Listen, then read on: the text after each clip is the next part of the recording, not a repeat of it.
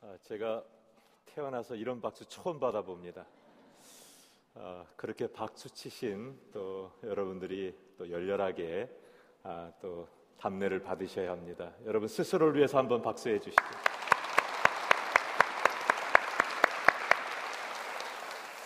감사합니다. 여러분 또 이렇게 뵙게 돼서 반갑고요. 또 말씀을 같이 나눌 수 있는 기회를 주셔서 감사를 드립니다.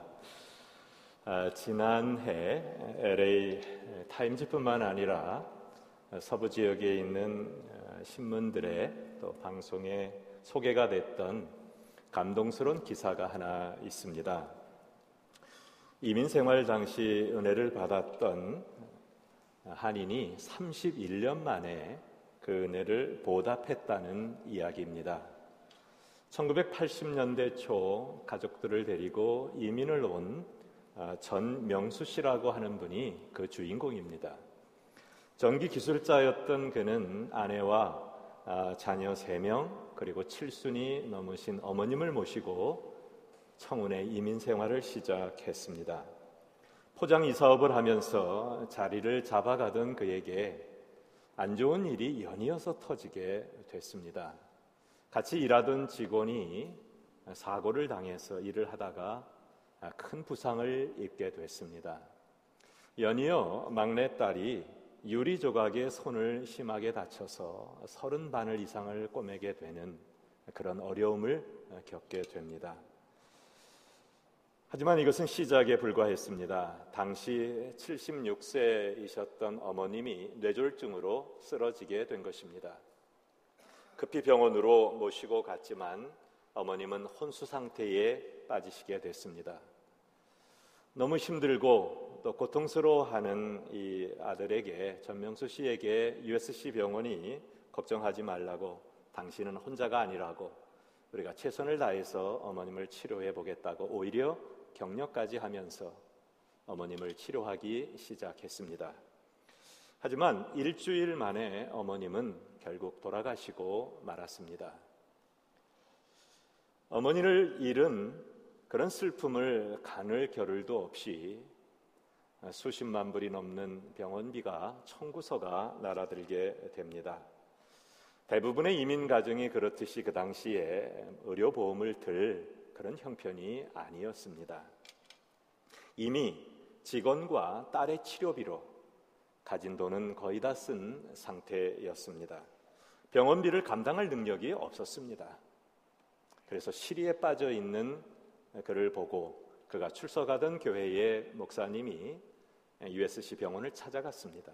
그리고 그 사정을 이야기를 했습니다. 참 놀랍게도 우리가 미국 생활하면서 가끔 그런 거 경험하거든요. 어, 저도 어, 이민 와서 사실 아이 둘을 큰애는 한국에서 데려왔지만 메디칼로 다 낳습니다. 사실 돈 한 푼 들이지 않고 저도 미국의 참 은혜를 받은 사람입니다. 이분 역시 USC 병원에서 그 사실을 알고 난 다음에 모든 병원비를 다 탕감해 준 것입니다. 하나도 내지 않아도 된다고. 이런 일을 경험해 보지 않았던 전명수 씨가 깜짝 놀란 거죠. 어떻게 이런 일이 가능한가? 너무 감사하고 또 감동도 됐고 하지만 현실이 각박한 그는 이민 생활을 더 이상 하지 못하고 한국으로 돌아가게 됐습니다. 짧은 이민 생활의 그런 경험을 통해서 그는 한국에서 더 열심히 일을 했고 그의 전기 사업은 점점 자리를 잡아가고 발전을 하기 시작했습니다.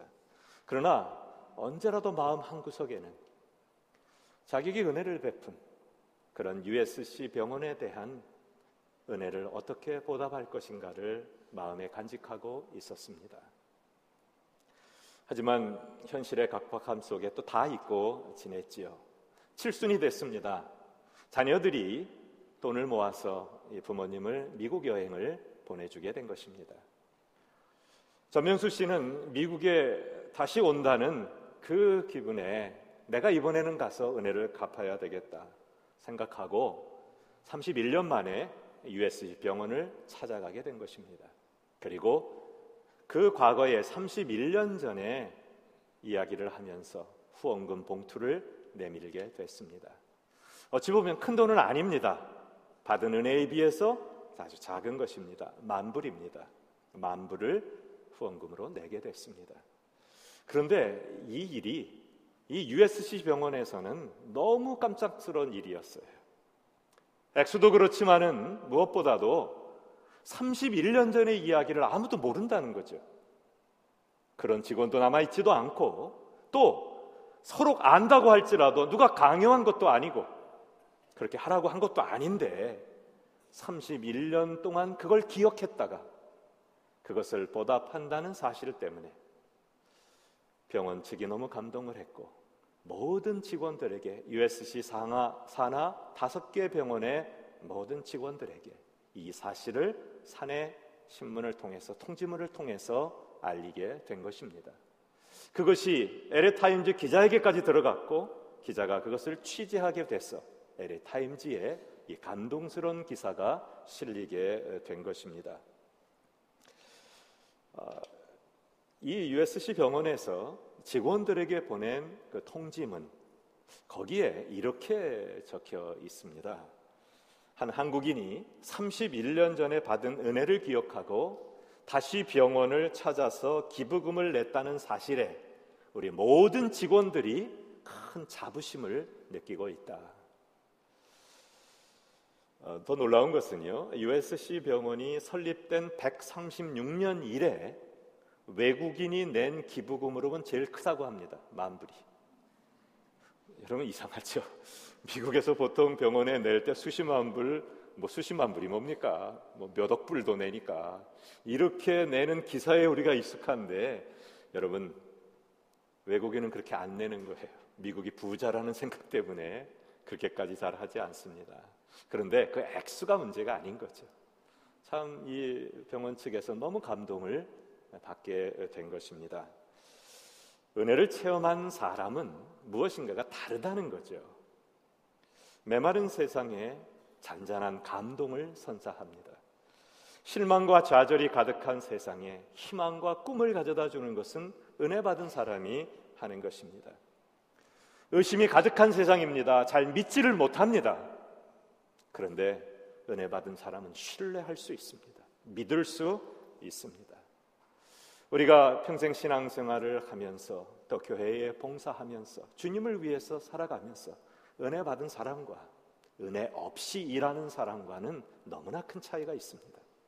여러분 주변을 돌아보십시오. 아니면 내 자신을 살펴보십시오. 내가 과연 은혜를 가지고 봉사하고 섬기고 있는가? 아니면 은혜 없이 의무감으로 내 직책 때문에 섬기고 있는가?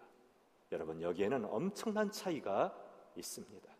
은혜가 있는 곳은 은혜가 은혜를 체험한 사람이 봉사하는 곳, 섬기는 곳은 기쁨이 있고 즐거움이 있습니다.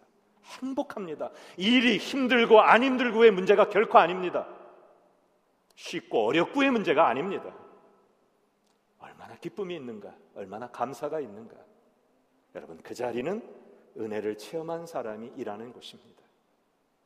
저는 오늘 본문에서 은혜를 체험한 한 사람을 여러분과 나누고 싶습니다.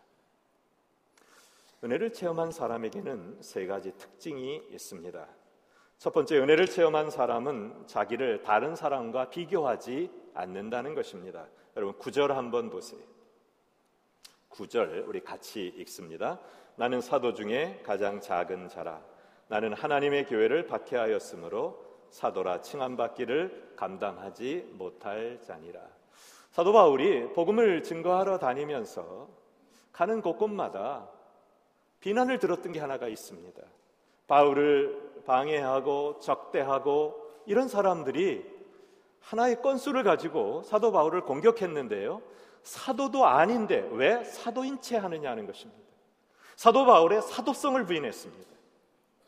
여러분, 사도성을 부인하게 되면 사도 바울이 증거하는 복음을 반대할 수 있어요. 복음의 정당성을 부인할 수 있어요.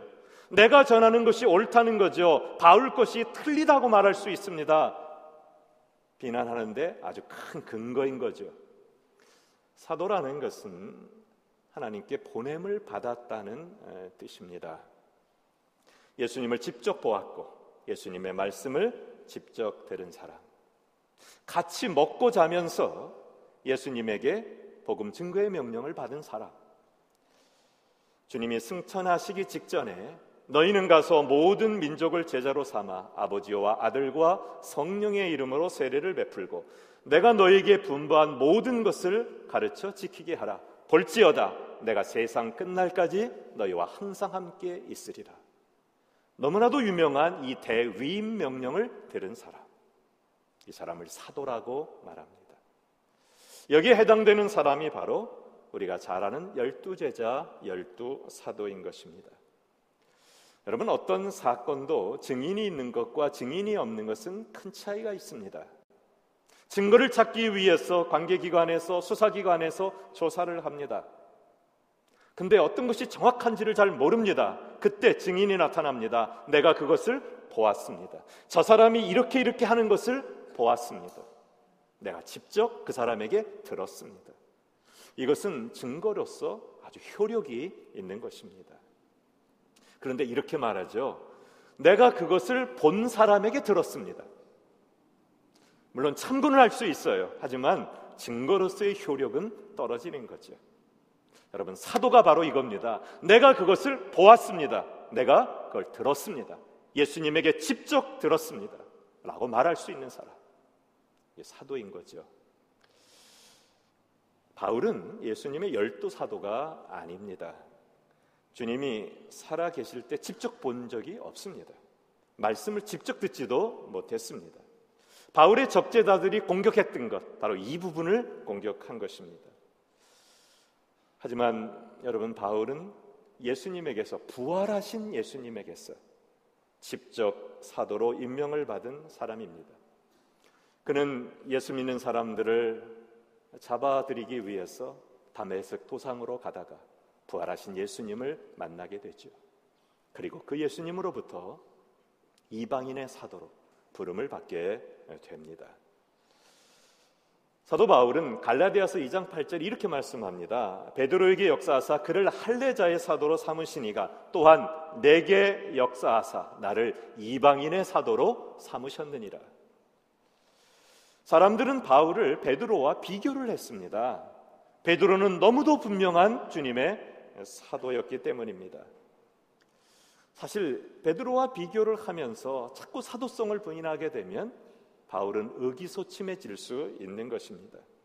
하지만 바울은 그런 비교에 굴복하지 않았습니다. 베드로를 유대인의 사도로 삼으신 분이 주님이 아니냐. 바로 그 주님이 나를 이방인의 사도로 삼았다. 그는 어떤 비난에도 굴복하지 않았습니다. 왜요?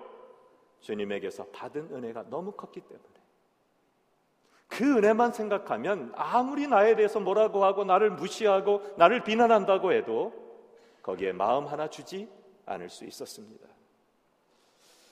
아, 비교 의식으로 마음이 흔들려지면 우리에게 두 가지 결과가 나타나게 됩니다. 첫 번째는 열등감이라고 하는 것입니다. 사람들이 이렇게 말할 수 있습니다. 바울에게 예수님이 무슨 음식을 좋아하시냐? 여러분, 그 옆에 베드로가 만약 있다고 칩시다. 베드로는요, 그 말 떨어지는 순간에 저요, 저요, 저요 이럴 겁니다. 저요, 제가 알아요, 제가, 제가. 주님은 이런 음식을 좋아하고, 이런 음식을 좋아하고, 식당은 이런 곳만 가셨고, 이런 음식을 드시면 체하시고, 여러분 3년 동안을 같이 먹고 잤어요. 왜 모르겠어요. 먹는 습관까지도 얘기할 겁니다. 그런데 바울은 대답할 말이 없습니다. 살아계실 때 음식을 잡수실 때 옆에 있어 본 적이 없어요. 여러분 사실 어찌 보면은 복음과 아무 관계 없는 거예요. 무슨 음식이 좋은지, 뭘 좋아하시는지, 무슨 옷을 입으셨는지 중요한 게 아니에요. 그런데요, 문제는 사람들은 이걸 갖고 시비를 건다는 거죠. 바울에게 이렇게 공격했다는 것입니다. 여러분, 사도 바울이 그런 순간이면 얼마나 의기소침해지겠습니까? 얼마나 열등감을 갖겠습니까? 열등감이라고 하는 것은 사도 바울만의 문제가 아닙니다. 열등감은 인간됨의 실존이다. 이런 말까지 있습니다. 우리 모든 인간은 열등감을 갖고 살아간다는 것입니다. 왜 우리에게 열등감이 생기는 것일까요? 바로 비교의식 때문입니다. 나보다 더 잘 사는 사람들이 주변에 있습니다. 나보다 실력도 뛰어나고 능력도 뛰어난 사람이 있습니다. 나보다 체격도 건장합니다. 얼굴도 훨씬 잘생겼습니다. 나는 사람들 앞에 서서 말만 하려고 하면 하늘이 노래집니다. 그리고 무슨 말을 해야 좋을지를 모릅니다. 하지만 내 친구는 얼마 나 청산유수처럼 말을 잘하는지 몰라요. 거짓말도 그럴듯하게 해요. 사람들이 깜빡 속아 넘어가요. 그런데도 그 사람 말 잘한다고, 많이 안다고 주변에서 칭찬을 해요.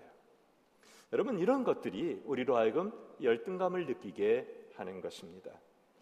주변에서 이런 열등감을 얼마나 조장하는지 모릅니다. 여러분, 아이들이 참 싫어하는 거 있죠? 비교하는 것. 다른 아이와 비교하는 것. 옆집의 이 아이는 이렇게 공부를 잘하는데 넌 이게 뭐냐? 쟤는 저렇게 운동을 열심히 하는데 너는 왜 못하냐? 이런 비교를 아이들은 정말 싫어합니다. 그렇다면 은혜를 아는 것이 이런 열등감, 비교를 통해서 오는 열등감을 어떻게 해결할 수 있을까요? 어떤 아버지와 아들이 있었습니다. 그런데 이 아들은 모든 걸 잘해요. 뭐 운동도 얼마나 잘하는지 얼굴도 잘생겼어요. 그리고 리더십이 뛰어나요.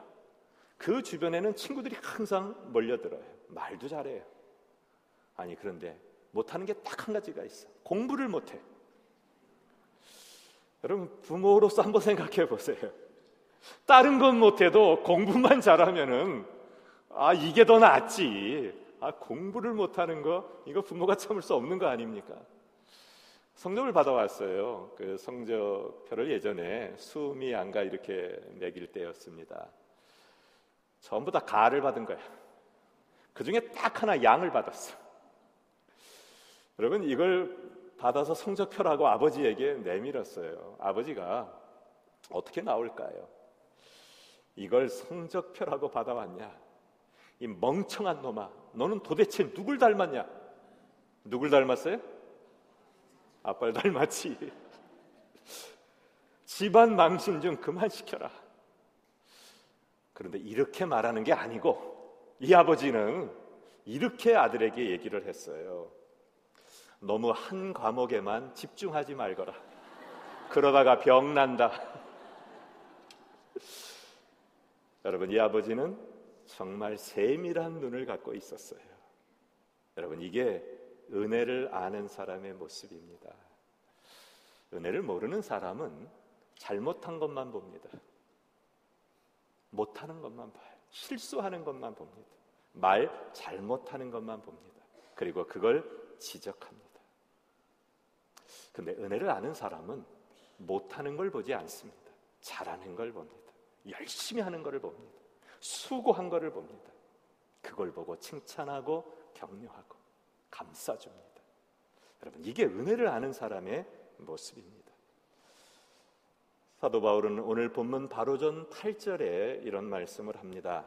맨 나중에 만삭되지 못하여 난자 같은 내게도 보이셨느니라. 여러분 7개월, 8개월 만에 태어났다는 거죠. 만삭되어 태어나지 못한 것은 지금은 이게 뭐 그렇게 흠이겠어요? 조금 위험은 할 수 있겠지만 또 병원 시설이 잘 돼 있으니까 또 인큐베이터에 들어가면 되는 거고요. 그래서 뭐 아이가 정상으로 대부분 다 퇴원을 하게 됩니다. 그런데 과거에는 고대 사회에서는 이렇게 태어나면 죽는 경우가 많았어요. 그러기 때문에 만삭되지 못했다라는 말은 덜 떨어졌다, 못났다 이런 뜻이에요. 고대 사회에서 거의 욕에 가까운 거죠. 사도 바울이 지금 자신을 만삭되어 태어나지 못한 자와 같은 나, 덜 떨어진 나, 부족한 나, 능력이 없는 나, 이렇게 말하는 거예요. 이런 내게도, 이런 부족한 내게도 주님이 보이셨다. 심판을 받아 마땅히 죽어야만 할 납니다. 예수 믿는 사람들을 잡아 죽이던 사람입니다. 그런데 야단을 치시고 책망을 하신 게 아닙니다. 만나 주셨습니다. 그리고 감싸 주셨습니다. 그리고 이 못난 나를 이방인의 사도로 삼으셨습니다. 여러분 이 은혜가 얼마나 큰지요. 내가 한 짓이 있는데 그런데 그거를 감싸 주시면서 나를 주님의 일을 할 사도로 삼으셨다는 것. 이게 바울이 느끼고 있는 은혜라는 것입니다. 이 은혜만 생각하면 바울 안에 어떤 열등감도 존재할 수 없었던 것입니다. 비교를 하면 열등감만 생기는 것이 아닙니다. 우월 의식도 생깁니다. 내가 남보다 낫다라는 생각입니다. 여러분, 비록 다른 사도들보다 늦게 주님을 만났지만 다른 사도들보다 바울은 월등했습니다. 그는 참 뛰어난 사람이었습니다. 다른 사도들 한두 교회를 돌보기도 바쁜데 사도 바울은 수십 개의 교회를 전 세계를 다니면서 복음을 증거하고 교회를 세우고 그 교회를 돌보는 일을 했습니다. 언어에도 출중한 사람이었습니다. 헬라어에 뛰어났고 그는 이방인에게 정말 복음을 자유자재로 증거할 수 있는 이방인 결신자들을 만들어내는 사람이 바로 사도 바울이었어요. 이 기독교를 복음을 세계화시킨 사람이 바로 사도 바울입니다. 세계 어디를 가나 바울은 정말 거칠 것이 없었던 사람이었습니다. 수많은 병자를 고치는 능력, 그가 가진 손수건을 갖다 대기만 해도 병자가 일어나는 능력, 죽은 자를 살리는 능력, 이런 모든 것을 갖춘 사람이 바울입니다. 또한 그는 셋째 하늘을 다녀왔습니다. 천상을 보고 내려온 사람이 바로 사도 바울이었습니다. 얼마든지 자랑할 것이 쌓여 있다는 것이죠. 하지만 한 번도 바울은 내가 다른 사도들보다 낫다. 내가 더 잘났다. 이런 생각을 하지 않았습니다. 여러분, 오늘 구절 말씀 한번 보세요. 구절 같이 읽습니다. 나는 사도 중에 가장 작은 자라. 나는 하나님의 교회를 박해하였으므로 사도라 칭함받기를 감당하지 못할 자니라. 여러분 보세요. 이 부끄러운 과거 이거 왜 드러냅니까? 남이 말하는 것조차도 막을 텐데 그런데 스스로가 말합니다. 나는 교회를 박해하던 사람이다. 예수님 믿는 사람들을 잡아들이던 사람이다. 나는 못되게 굴었던 사람이다. 여러분 이것을 왜 부끄러운 과거를 드러내겠습니까? 주님이 주시는 애가 너무 크기 때문에 이런 나를 주님이 부르셨기 때문에 그는 그 과거의 아픈 상처, 과거의 실수, 과거의 잘못 사실 그거에 대해서 개의치 않았다는 거죠. 은혜는 어떤 열등감도 다 치유할 수가 있는 것입니다. 은혜 안에서는 아무리 작은 사람에게도 똑같은 자리가 주어집니다. 아무리 자랑거리가 많아도 그것을 감추지 않을 수 없는 것이 바로 은혜라는 것입니다. 바울은 은혜 앞에서 지극히 작은 자요, 죄인 중에 괴수라고까지 고백을 합니다. 여러분 은혜를 체험하게 되면 더 이상 그 누구와도 우리 자신을 비교하지 않습니다. 모든 은혜로 여러분 이런 모든 비교에서 자유로워지실 수 있는 여러분 모두가 되시기를 축원을 드립니다. 두 번째 은혜를 체험한 사람은 자기를 내놓지 않습니다. 여러분 10절 전반절을 한번 보세요. 같이 한번 읽습니다. 그러나 내가 나 된 것은 하나님의 은혜로 된 것이니 하늘을 날고 싶었던 개구리에 대한 우화가 있습니다. 이 개구리들이 연못가에서 논일고 있는데 새들이 종종 날아와서 거기에 앉아서 또 개구리들과 함께 이렇게 지내고 있었습니다. 이 개구리 중에 아주 머리가 비상했던 한 마리가 이런 생각을 했습니다. 왜 나는 하늘을 날지 못할까? 저 새들은 하늘을 나는데 나는 왜 못 날까? 고민을 하니까 답이 나와요. 야, 한번 내가 이 아이디어를 하늘을 날아봐야 되겠다.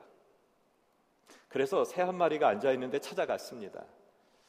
야, 내가 하늘을 날고 싶은데 날 좀 도와줄 수 있겠니? 아니, 네가 어떻게 하늘을 날아 날개도 없이 내 말만 잘 들어. 내말 들으면 해주면 내가 나를 거야. 어, 어떻게? 나뭇가지가 하나 있는데 이걸 네가 두 다리로 딱 잡아.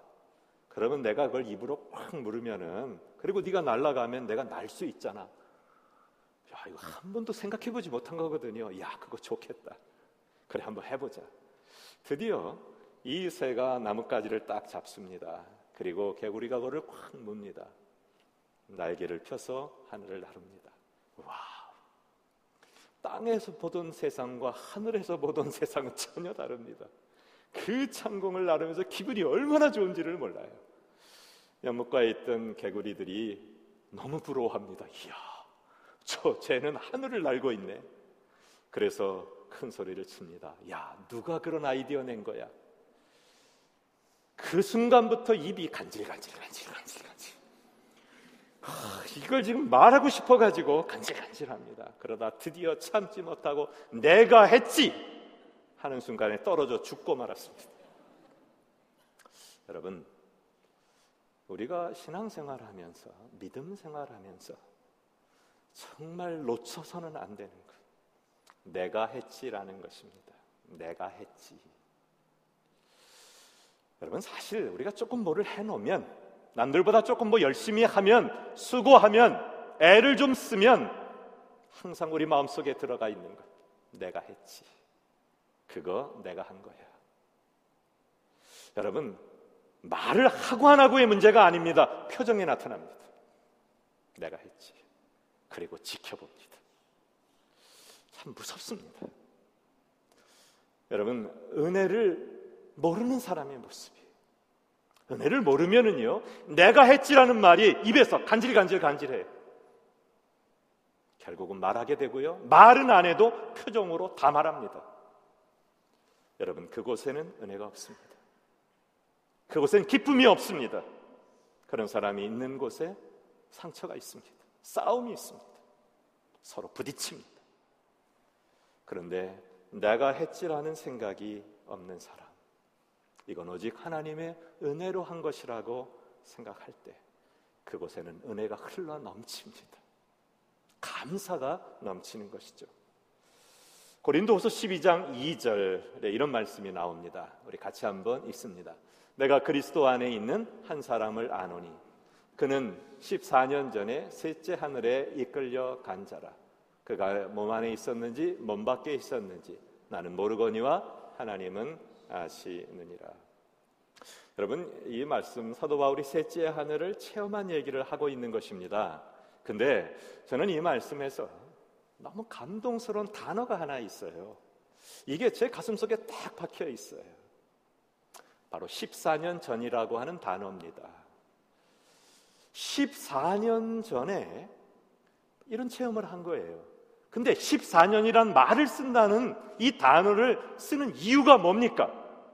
14년 동안 한마디도 안 한 거예요. 한마디도 안 한 거예요. 14년 만에 처음으로 지금 입을 뗍니다. 아니, 이게 뭐 동네 아이들이 경험할 수 있는 겁니까? 그냥 어쩌다 보니까 경험해지는 것이 셋째 하늘에 올라간 것입니까? 아니거든요. 이 놀라운 경험, 이 놀라운 하늘의 체험, 어떻게 이거를 14년 동안 한마디도 안 할 수 있을까? 저는 이걸 보면서요, 은혜가 참 무섭구나.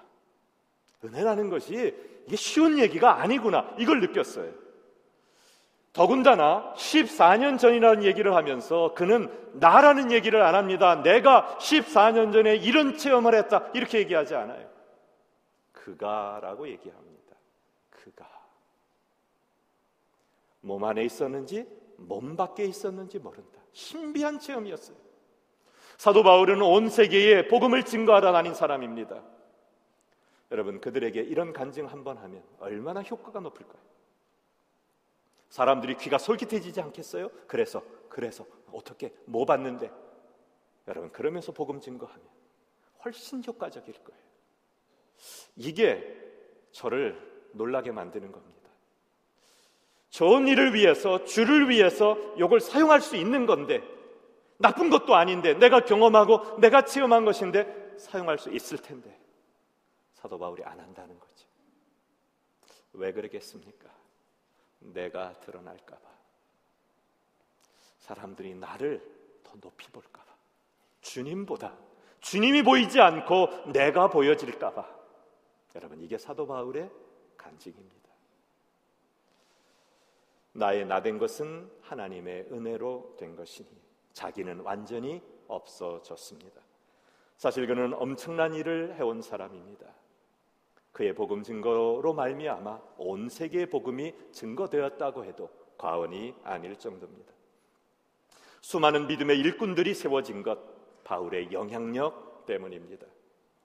그런데도 자기가 했다고 말하지 않습니다. 오직 주님의 은혜였다고 고백하고 있습니다. 아, 빌리그레암 목사님은 올해 98세이십니다. 몇 년 전부터 파킨슨 병으로 지금 뭐 거동을 못 하고 어, 계시다고 합니다.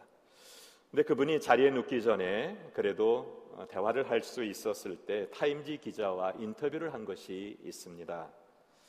기독교 역사상 빌리그레암 목사님처럼 탁월한 전도자도 사실 찾아보기 어려울 정도입니다. 아마 수적으로 따진다면 이분보다 더 많은 사람들의 영혼을 구원한 사람도 없을 것입니다. 하지만 사생활 부분에 있어서는 철저하게 자기 관리를 한 분입니다. 거의 복음 증거 생활 70년, 80년을 하시면서도 특별히 흠이 될 만한 이런 일이 없습니다. 그는 평생의 철칙으로 그 가운데 하나 지켜가는 게 있습니다. 어, 자기 부인 외에는 어떤 여자와도 단둘이서 식사를 하지 않겠다고 결심을 한 것입니다. 그리고 그걸 평생 지켜왔다고 합니다. 오래전 알칸소의 주지사로 있었던 이제 클린턴 전 대통령이 어, 힐러리 여사와 함께 이 빌리그레함 목사님 집회에서 참 큰 은혜를 받았다고 그래요.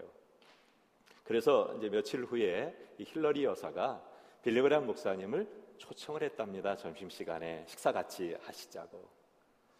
빌리그레함 목사님이 그거를 거절하면서 이렇게 답신을 보냈다고 합니다. 저는 당신과 같은 미인과 단둘이서 밥을 먹으면 밥이 입으로 넘어가는지 코로 넘어가는지 잘 모릅니다. 그래서 제가 같이 식사를 할 수가 없습니다. 아주 완곡하게 거절을 한 것이죠. 참 신실하신 분입니다. 그리고 대단한 분입니다. 타임지 기자가 물었습니다. 천국에 가면 제일 먼저 무엇을 하실 것입니까? 그때 목사님이 하나님께 이런 질문을 하겠다고 단 1초의 주저함도 없이 이렇게 말했다고 합니다. 하나님, 저 같은 사람으로 하여금 어떻게 이 많은 사람들에게 복음을 증거하게 하셨습니까? 도무지 알 수가 없습니다. 하나님, 저 같은 사람을 왜 불렀습니까? 은혜를 아는 사람은 자기를 내놓지 않는 거죠. 자기를 잃어버립니다. 여러분, 정말 은혜를 아는 사람이 되어야만 내가 아닌 주님이 나타납니다. 주님이 하신 일이 됩니다. 이 교회는 주님이 세우신 것이고 주님이 끌어가신 것입니다. 나를 불쌍히 여기셔서 써주실 뿐입니다. 여러분, 이게 은혜입니다. 이런 은혜로 나를 내놓지 않는 그런 자리에 들어가시기를 간절히 바랍니다. 마지막으로 은혜를 체험한 사람은 정말로 충성을 합니다. 10절 하반절을 보세요. 같이 읽습니다. 내게 주신 그의 은혜가 헛되지 아니하여 내가 모든 사도보다 더 많이 수고하였으나 내가 한 것이 아니요 오직 나와 함께 하신 하나님의 은혜로다. 저는 지난해 9월 달에 이 그리스와 터키 지역의 성지순례를 다녀왔습니다. 1년이 지금 거의 다 됐는데 제가 지금도 정말 잊지 못하는 한 장면이 있습니다. 다른 것은 많이 잊어버렸는데 그건 너무나도 또렷하게 제 인상 속에 남아 있고 제가 사진을 여러 장을 찍어 왔는데 그 사진을 종종 바라다 봅니다. 바로 베레라고 하는 지역 사도 바울이 복음을 증거했던 곳으로 알려져 있는 베레아 지역에 바울의 동상이 하나 세워져 있습니다. 여러분이 나중에 집에 가셔서 베레아의 바울 동상이라고 쳐보시면 그 동상 사진이 나오게 될 겁니다. 여러분 일반적으로 동상하면 어떤 느낌이 들어오시나요? 동상은 일단 큽니다. 실물보다 훨씬 큽니다. 위용이 있습니다. 멋있습니다. 잘생겼습니다. 여러분 이 그리스에 가장 많은 동상이 알렉산더 대왕의 동상입니다. 뭐 최고의 영웅이니까요. 이 그리스에 이 동상을 보면은요 정말 위용이 넘칩니다. 말을 탁 타고 있는 모습인데요. 그 말이 아빠를 그렇게 지켜듭니다. 그리고 알렉산더는 뭐 칼을 이렇게 빼들고서 정말 세계를 제패한 그 늠름한 모습이 이 동상에 이렇게 다 담겨져 있습니다. 뭐 여기도 많은 그 동상들이 있죠. 대통령 동상들도 있고. 그런데 그런 동상의 이미지와 사도 바울의 동상의 이미지가 전혀 다른 거예요. 저는 그 동상을 보면서 눈물이 막 나왔어요. 왜? 사도 바울이 지금 이 베레아 지역에 왔을 때의 바울의 모습, 그거를 저렇게 표현한 거예요. 여러분, 지금 사진에는 잘 나올지 모르겠지만 머리가 다 벗겨졌어요. 머리가 하나도 없어요. 거기다 등을 보십시오. 등이 거북이 등처럼 꺼부정하게 이렇게 굽어져 있습니다. 자세히서 보면은 이 손가락이요. 전부 다 관절염으로 울퉁불퉁합니다. 신발도 신지 않고요. 여기저기 상처가 있는 그런 모습입니다. 전참 많이 묵상을 했습니다. 아, 바울이 이런 모습이었구나. 그 실력 있고 그 능력 있고 어딜 가나 환영받을 수 있는 사람이 주의 복음 때문에 이런 모습으로 여기에 왔구나. 그는 빌립보에 들어왔습니다. 마게도냐 첫 성인 빌립보에서 복음을 증거합니다. 그러나 곧 잡히게 됩니다. 감옥에 갇혔습니다. 수도 없이 맞았습니다. 겨우 거기서 쫓겨나서 그는 데살로니가로 갑니다. 데살로니가 가서 몇 주 머물지 못합니다. 제대로 먹지도 못하고 자지도 못하고 복음 증거하다가 또 거기서 쫓겨납니다. 그리고 간 곳이 바로 베레아라고 하는 지역입니다. 여러분 그 베라에 왔을 때의 바울의 모습. 저는 이 동상을 보면서 이런 마음이 들었습니다.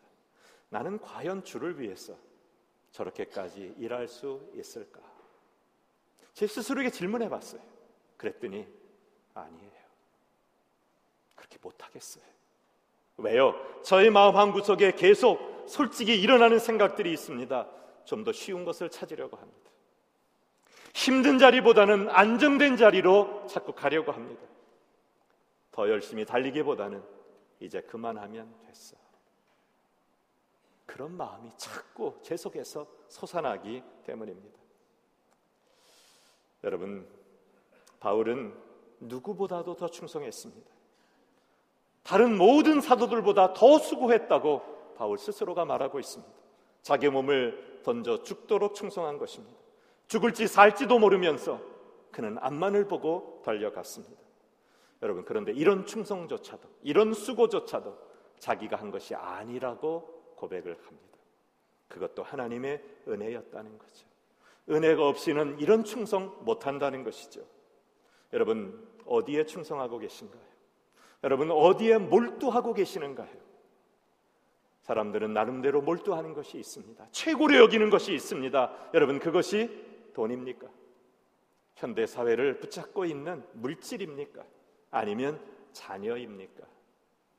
제가 한국을 두 달 동안 다녀왔습니다. 제가 안식월 3개월을 지금 8월 말까지 하고 있는데 한국에 가서 참 놀라고 안타까운 일들을 몇 가지를 보고 온 게 있어요. 그 중에 하나가 여러분 교회에 아이들이 없다는 것입니다. 학생들이 없다는 것. 아까 일부 예배 때 목사님이 광고하시는데 어, BBS 200명이 모여서 했다. 이게 미주에 있는 한인 교회들이나 누릴 수 있는 호사입니다. 요즘엔 이게 호사예요. 한국 교회는 없어요 아이들이. 지금 이번 오늘부터 아이들 중고등부 수련회 한다 그러죠. 수련회가 없어졌어요. 전 수련회 출신입니다. 수련회 때 은혜 받고 목사 되겠다고 결심한 사람입니다. 수련회가 없어졌어요. 수련을 안 한대요. 못 한대요. 애들이 오지를 않는데요. 주일날 한 번 오는데 그 한 번도 시험 때가 되고 뭐 다 빠져버린대요. 안 온대요. 고3이 되면은 교회 안 온답니다. 그걸 안 온다고 말할 수가 없대요. 엄마가 이렇게 말한답니다. 아이가 교회 가려고 하면 너는 공부해. 엄마가 대신 나갈게. 여러분 이게 현실이에요. 어, 제가 이런 얘기를 그 목사님들한테 듣고서 정말 깜짝 놀랐어요. 한국 교회 미래가 도대체 어떻게 될 것인가? 그럼 이 아이들이 대학 가서 교회 가겠는가? 안 가죠. 여러분, 하지만 이 사도 바울 지금 우리가 이렇게 몰두하고 여러분들이 관심을 갖고 있는 이런 일들 거기에는 포기하지 않는 거죠. 엄마가 절대 포기하지 않는 거죠. 자녀 문제에 대해서는. 지난 12월 1일 영국 데일리 메일에 실렸던 기사가 하나 있습니다. 폴란드의 카미에라 고라시에 사는 카밀이라는 청년입니다. 술을 너무 좋아했습니다. 그날도 친구들과 함께 술집에서 보드카를 마시고 있었습니다. 너무 독한 술을 마시다 보니까 갑자기 심장마비 증세가 왔어요. 병원으로 실려갔어요. 근데 병원에서는 이미 그가 죽었다고 판정을 내리게 됐습니다. 그래서 얼마 후에 냉동실로 시신을 집어넣게 됐어요. 냉동실을 지키던 직원이 이상한 소리를 듣게 됩니다. 아, 이 노크 소리가 어디서 나는 거예요. 근데 문에서 나는 줄 알았더니 아니야. 냉동실에서 나는 소리야. 가만히 들어보니까 카밀이라는 청년의 냉동실이었어요. 문을 열었어요. 그랬더니 이 청년이 내가 추우니까 이불 좀 갖다 달라고 시트 좀 갖다 달라고 자기가 죽은지를 모르는 거야 지금 죽다 지금 일어나 보니까 이게 도대체 어디인지 추워는 죽겠고 그래서 막 문을 두드린 거예요. 이 직원이 놀래가지고 그를 끄집어내서 의사들에게 보였습니다. 의사가 아무리 진단을 해도 죽지 않았어. 다시 맥박이 뛰어 살았어요. 그래서 이제 다 살았다고 판정을 내리는데 이 청년이 말합니다. 집에 가도 되겠냐고. 도대체 보내야 되는지 안 보내야 되는지 그것도 모르겠는 거야 지금. 그래도 뭐 막아둘 재간은 없기 때문에 이제 보냈어요. 집에 가게 했어요. 그 집으로 갔는데 가족들이 또 달려온 거예요. 우리 아들 죽었다고. 그 소식을 이제 그제 들은 거예요. 우리 아들 죽었는데 어디 있냐고. 막 울며 불며 난리가 났어요. 병원 직원이 말합니다. 그 아들 살았다고. 이게 도대체 무슨 말인지를 모르는데 또 놀래가지고 이제 집으로 달려갔죠. 근데 만약 여기서 어, 이야기가 끝났다면은 여러분 기사가 나오지 않거든요. 근데 집에를 갔는데 아들이 없는 거예요. 분명히 집에 갔다고 했는데 아무리 찾아도 없는 거예요. 가족들이 다 나서 갖고 동네방네를 다 찾아봤어요. 결국 몇 시간 후에 찾았습니다. 술집에서 찾은 거예요. 이 증거 이런 거죠. 아니, 내가 마시던 잔을 어떻게 비우지 않고 집으로 가냐 이거예요. 마지막 가서 남은 잔을 비우는 거죠. 여러분, 술에 충성하는 사람도 이 정도 한다는 거죠. 그래야 술 먹는 사람 아니에요? 죽다 살아나도 가서 술을 마시는 게 이게 술에 충성한 사람의 모습이라는 거죠. 여러분, 우리는 누구를 섬기는 사람입니까? 누구에게 충성하는 사람입니까? 온 세상의 주인이신 하나님을 섬기는 사람들입니다. 영원히 죽을 수밖에 없는 자리에서 우리를 구원해 주신 하나님을 믿고 있습니다. 더 이상 슬픔과 고통이 없는 그 새하늘과 새 땅을 주실 분을 믿고 따르고 그분을 섬기고 있습니다.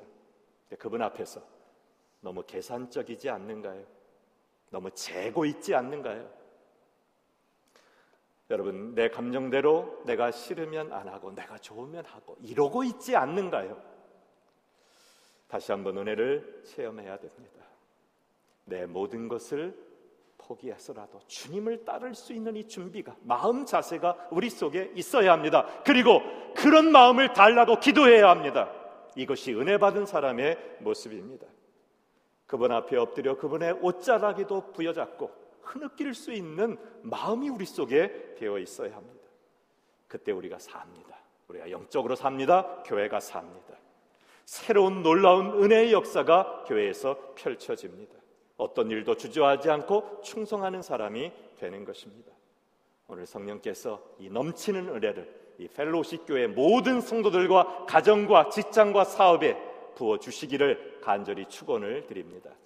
네, 기도하겠습니다.